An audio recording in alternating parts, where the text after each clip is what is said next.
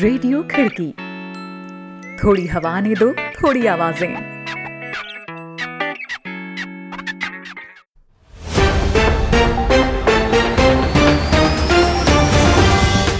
आज है 24 जून, दिन बुधवार।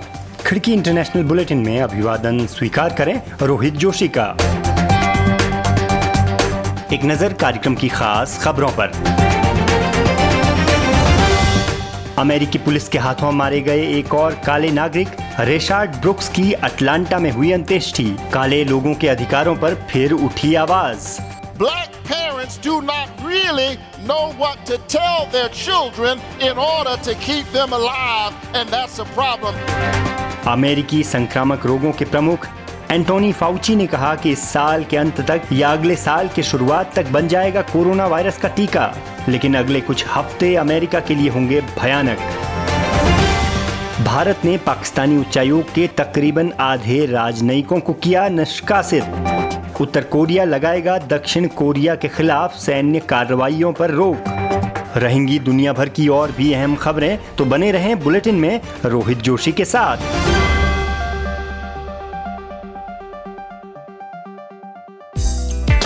आप सुन रहे हैं खिड़की इंटरनेशनल बुलेटिन, अंतर्राष्ट्रीय खबरों पर विश्वसनीय आवाजें।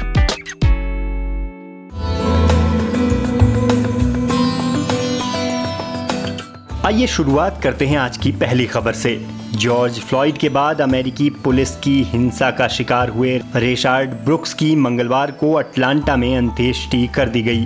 काले लोगों के अधिकारों के लिए दुनिया भर में जारी आंदोलनों के सिलसिले में इसे एक खास आयोजन की तरह लिया गया था। कई महत्वपूर्ण लोग इस मौके पर जुटे और ब्लैक लाइव्स मैटर आंदोलन का नारा फिर बुलंद किया। एक रिपोर्ट सुनते हैं भारती जोशी से।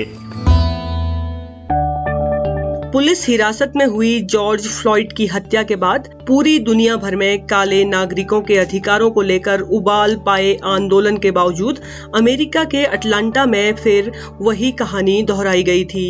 एक काले नागरिक रेशार्ड ब्रुक्स को एक गोरे पुलिसकर्मी गैरेट रॉल्फ ने उस वक्त गोली मार दी जब वे पुलिस से बचने के लिए भाग रहे थे। अटलांटा के एक बैप्टिस्ट चर्च में मंगलवार को ब्रुक्स की अंत्योष्टि के लिए कई महत्वपूर्ण लोग जुटे। इसे काले लोगों के अधिकारों के लिए लड़ाई के एक महत्वपूर्ण आयोजन की तरह लिया गया था। इस मौके पर एबेनेजर बैप्टिस्ट चर्च के वरिष्ठ पादरी और काले लोगों के अधिकारों के लिए काम करने वाले नेता रेवरेंड रफाइल वॉर्नोक ने कहा, काले माता पिता वास्तव में ये नहीं समझ पा रहे हैं कि वे अपने बच्चों को ऐसा क्या बताएं जिसे कि वे न मारे जाएं, वे जिंदा रह सकें। यह बड़ी समस्या है और यह अकेले काले लोगों की समस्या नहीं है, यह पूरे अमेरिका की समस्या है। दुनिया भर में नागरिक अधिकारों के प्रतीक डॉक्टर मार्टिन लूथर किंग की बेटी रैब बर्नीस ए किंग ने भी इस स्मृति सभा को संबोधित किया और उन्होंने कहा, I know the pain of growing up without a father. मैं एक पिता के बगैर बड़े होने के दुख को जानती हूँ और इस दुख से भरे हादसे को भी जिसने लोगों का ध्यान खींचा है। मैं सभी लोगों के लिए प्रार्थना करती हूँ और करती रहूंगी। रेशार्ड ब्रुक्स की जिंदगी मायने रखती थी, उन्हें जिंदा रहना चाहिए था अपने परिवार के साथ खुशियों भरे जीवन के लिए, अपने बच्चों को बड़ा होते देखने के लिए। उस रात उन पुलिस वालों को भी अपने घर बिना खून से सने हाथों के वापस लौटना चाहिए था। यह हमारे देश की बेहद दुख से भरी घटना है और यह यहीं थम जानी चाहिए थी। बारह जून की रात अटलांटा के एक रेस्टोरेंट से पुलिस को कॉल की गई थी कि कोई सड़क के किनारे कार में सो रहा है। जब पुलिस वहां पहुंची तो वहां 27 साल के रेशार्ड ब्रुक्स थे, जिन्हें पुलिस ने हिरासत में लेने की कोशिश की, लेकिन ब्रुक्स ने पुलिस से भागने की कोशिश की। इसी दौरान पुलिसकर्मी गैरेट रॉल्फ ने उन पर गोली दाग दी। इसके बाद ब्रुक्स की मौत हो गई थी। पूरे देश में जॉर्ज फ्लॉयड की हत्या के खिलाफ उभरे जबरदस्त आंदोलन के बाद भी इस तरह के वाक्य ने सभी को चौंका दिया था। प्रदर्शनकारियों ने आंदोलन की मुहिम में इस घटना को भी शामिल करते हुए कई प्रदर्शन किए और काले लोगों के लिए न्याय और अमेरिका में पुलिस सुधार की मांग उठाई है। इधर पुलिसकर्मी गैरेट रॉल्फ के खिलाफ 11 आरोपों में हत्या और हमले का मुकदमा चलाया जा रहा है। रिपोर्ट सुना रही थी भारती जोशी। अब रुख अगली खबर का। अमेरिका में संक्रामक रोगों के सर्वोच्च अधिकारी और एक्सपर्ट एंथोनी फाउची ने कहा है कि इस साल के आखिर तक या 2021 की शुरुआत तक कोविड-19 के टीके के बन जाने के आसार हैं। लेकिन साथ ही फाउची ने इस बात की चेतावनी भी दी है कि अगले कुछ हफ्ते पूरे देश भर में कोरोना वायरस के हॉटस्पॉट रही जगहों के लिए बेहद चुनौतीपूर्ण हो सकते हैं। मंगलवार को Fauci centre of disease control and prevention और फूड एंड ड्रग एडमिनिस्ट्रेशन के वरिष्ठ अधिकारियों के साथ ही अमेरिका के department of health and human services के एक सर्वोच्च अधिकारी के साथ हाउस कमेटी में एक पेशी के दौरान ब्यौरा प्रस्तुत कर रहे थे। उन्होंने अमेरिका को लेकर आने वाले कुछ हफ्तों के लिए गहरी चिंता जताते हुए कहा, if you look at how we been hit badly, I mean anybody who looks at the numbers we have had now, अगर आप देखें कि आप पर कैसी मार पड़ी तो यह बेहद बुरी मार पड़ी है। मेरा मतलब है कि कोई भी जो कि मौजूद आंकड़ों की ओर देखे तो 1,20,000 से ज्यादा लोगों की मौत हो गई है, 25 लाख के आसपास संक्रमण दर्ज किया गया है, तो यह बहुत गंभीर स्थिति है। कुछ मामलों में हमने बहुत बढ़िया किया है। उदाहरण के लिए अभी न्यूयॉर्क मेट्रोपॉलिटन एरिया जो कि बहुत ही बुरी तरह संक्रमण की चपेट में था, वहाँ बहुत बढ़िया से इसे संभाला गया और वहाँ संक्रमण को कम कर लिया गया है और उन दिशा निर्देशों का पालन करते हुए जो कि बहुत सावधानी से और चरणबद्ध तरीके से बनाए गए हैं। हमने सावधानी के साथ न्यूयॉर्क शहर और राज्य को खोलने में कामयाबी पाई है। हालांकि देश के दूसरे राज्यों में भी हम संक्रमण का एक बहुत चिंताजनक उभार देख रहे हैं। यह एक कॉम्बिनेशन की तरह लगता है, लेकिन जो बात मुझे सबसे अधिक चिंता में डाल रही है वह है कम्युनिटी स्प्रेड का उभार। और आप भी जानते हैं यह बात कुछ दिनों से प्रेस में छाई हुई है। पहले हम 30,000 से नीचे की ओर उतरते हुए 25 फिर 20,000 की ओर आ रहे थे और अब हालात फ्लैट हो गए हैं, नीचे की ओर नहीं जा रहे बल्कि हम फिर से ऊपर की ओर जा रहे हैं। 2 दिन पहले फिर से 30,000 नए संक्रमण के मामले आए और यह मेरे लिए बहुत चिंताजनक बात है। मैं बार बार कहता रहा हूँ कि अगर आपके पास मैन पावर होगी, सिस्टम होगा और टेस्टिंग होगी, प्रभावी ढंग से पहचानने, आइसोलेट करने और कॉन्टेक्ट ट्रेसिंग की व्यवस्था होगी, ऐसे में जब आप इस तरह संक्रमण को बढ़ता देखेंगे तो आप पता लगा सकते हैं कि ये कहां से आ रहे हैं और आप इनकी रोकथाम के लिए कुछ कर पाएंगे।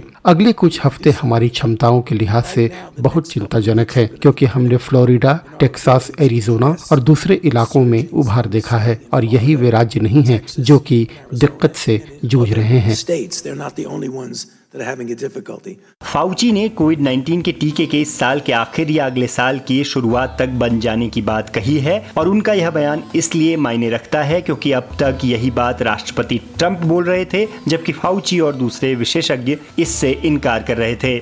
इधर पिछले कुछ दिनों से अमेरिका में एक विवाद गहरा रहा है कि अमेरिकी राष्ट्रपति डोनल्ड ट्रंप ने व्हाइट हाउस की कोरोना टास्क फोर्स पर कोरोना की जांच को कम करने के लिए दबाव डाला है, जिससे और अधिक संक्रमण के मामले उभर कर सामने न आ पाएं। ट्रंप ने खुद पिछले हफ्ते इस बात को कहा था कि उन्होंने टास्क फोर्स को ऐसा करने को कहा था, लेकिन इस टास्क फोर्स का नेतृत्व कर रहे फाउची और दूसरे वरिष्ठ अधिकारियों ने इस बात से इनकार किया है। इसके उलट फाउची ने हाउस कमेटी में कहा कि हम और अधिक टेस्ट करेंगे। यह कार्यक्रम आप खिड़की.com के साथ ही खिड़की के यूट्यूब चैनल, फेसबुक पेज और व्हाट्सएप ग्रुप में भी सुन रहे हैं और मैं हूँ रोहित जोशी।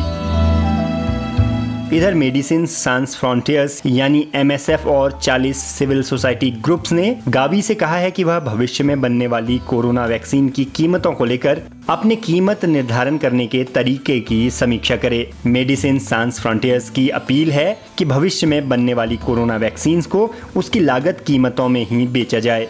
यह अपील बुधवार को जेनेवा में शुरू होने वाली गावी की बोर्ड मीटिंग से ठीक पहले की गई है।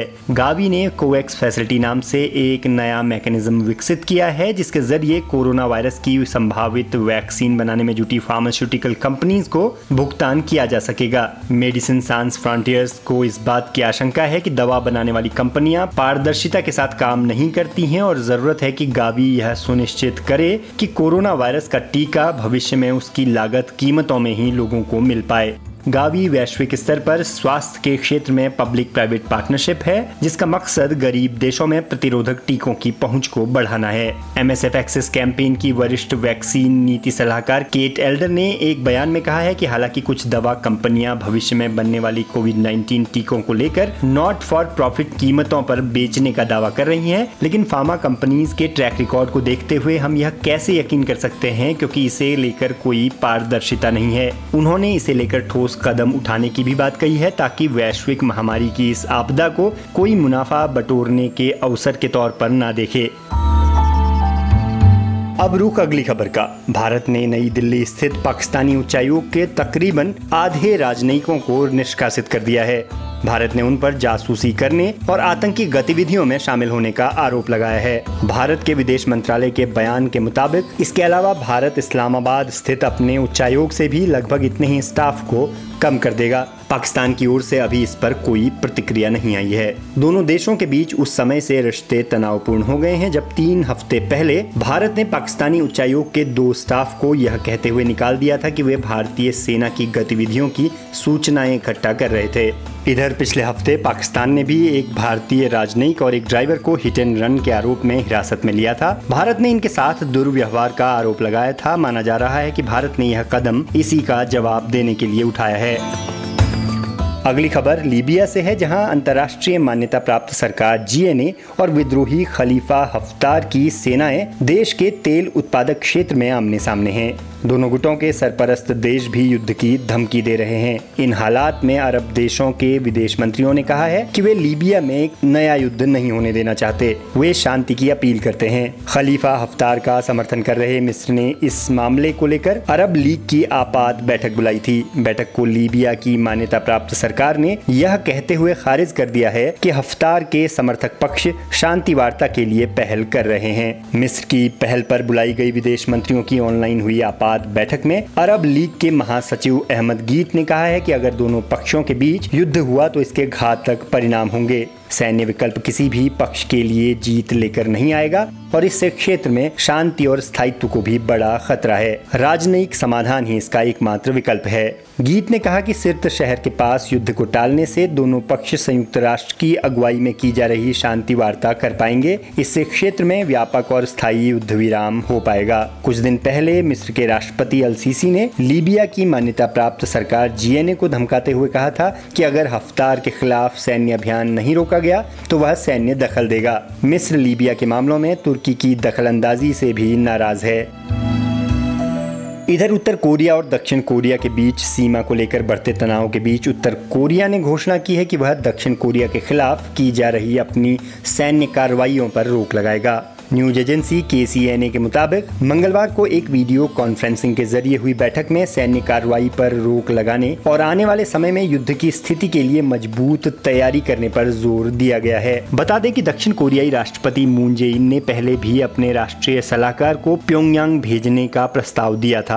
इस प्रस्ताव को उत्तर कोरिया के supreme leader Kim Jong Un की बहन और वरिष्ठ अधिकारी किम यो जोंग ने खारिज करते हुए कहा था कि अगर दक्षिण कोरिया अपने रक्षा समूहों को उत्तर कोरिया में प्लेट भेजने से नहीं रोकता है और 2018 के पुनमुनजोम शिखर सम्मेलन के दौरान किए गए शांति समझौता का उल्लंघन करता है तो उत्तर कोरियाई सेना को सीमा क्षेत्र में भेजा जाएगा। रुख अगली खबर का। इस बीच अमेरिकी राष्ट्रपति डोनल्ड ट्रंप ने मेक्सिको बॉर्डर का दौरा किया और उन्होंने दावा किया कि उन्होंने अवैध प्रवासियों को रोकने के लिए बॉर्डर पर जो दीवार बनाई थी उसने अवैध प्रवासियों के साथ ही देश में कोरोना वायरस को भी आने से रोक दिया। बेहद गर्मी के बीच ट्रंप कुछ देर इस दीवार के बन रहे एक हिस्से में निरीक्षण के लिए पहुंचे। यहाँ उन्होंने सरिया और कंक्रीट के एक स्ट्रक्चर पर अपने हस्ताक्षर भी किए। यहाँ उन्होंने कहा कि इस दीवार ने कोविड-19 को रोका और इसने सब कुछ रोक दिया। हालांकि ट्रंप का यह दावा हास्यास्पद लग रहा है क्योंकि अमेरिका दुनिया भर में कोरोना संक्रमण और इससे हुई मौतों के मामले में शीर्ष पर है। यहाँ अब तक 1,23,476 मौतें हो चुकी हैं और संक्रमण के कुल 24,24,492 मामले दर्ज किए गए हैं। बीते हफ्ते के आखिर में टेस्ला में ट्रंप की चुनावी रैली में बेहद कम भीड़ जुटी थी। अब ट्रंप अपनी अगली चुनावी रैली की तैयारियों में जुटे हैं। अब एक नजर दुनिया भर में कोरोना संक्रमण पर। worldometers.info की वेबसाइट के अनुसार दुनिया भर में कोरोना संक्रमण की तादाद 93,59,815 पहुँच चुकी है। अब तक कुल मौतों का आंकड़ा 4,79,880 दर्ज किया गया है और 50,46,314 लोगों को सुरक्षित बचाया जा सका है। यहाँ बताए गए सारे आंकड़े worldometers.info से लिए गए हैं। तो दोस्तों, आज का है इंटरनेशनल बुलेटिन। आपको कैसा लगा इस बारे में हमें जरूर कमेंट कर बताएं। आप जिस भी प्लेटफॉर्म पर खिड़की को सुन रहे हैं, लाइक और शेयर करना ना भूलें। खिड़की के यूट्यूब चैनल को भी सब्सक्राइब कर लें और बेल आइकन टैप कर लें ताकि हर अपडेट आपको मिलती रहे। अभी के लिए रोहित जोशी को दीजिए इजाजत। कल फिर होगी मुलाकात। आप जहाँ चाहे हमें सुन सकते हैं, खिड़की.com के साथ ही खिड़की के यूट्यूब चैनल और फेसबुक पेज पर भी। नमस्कार। रेडियो खिड़की, थोड़ी हवा ने दो, थोड़ी आवाजें।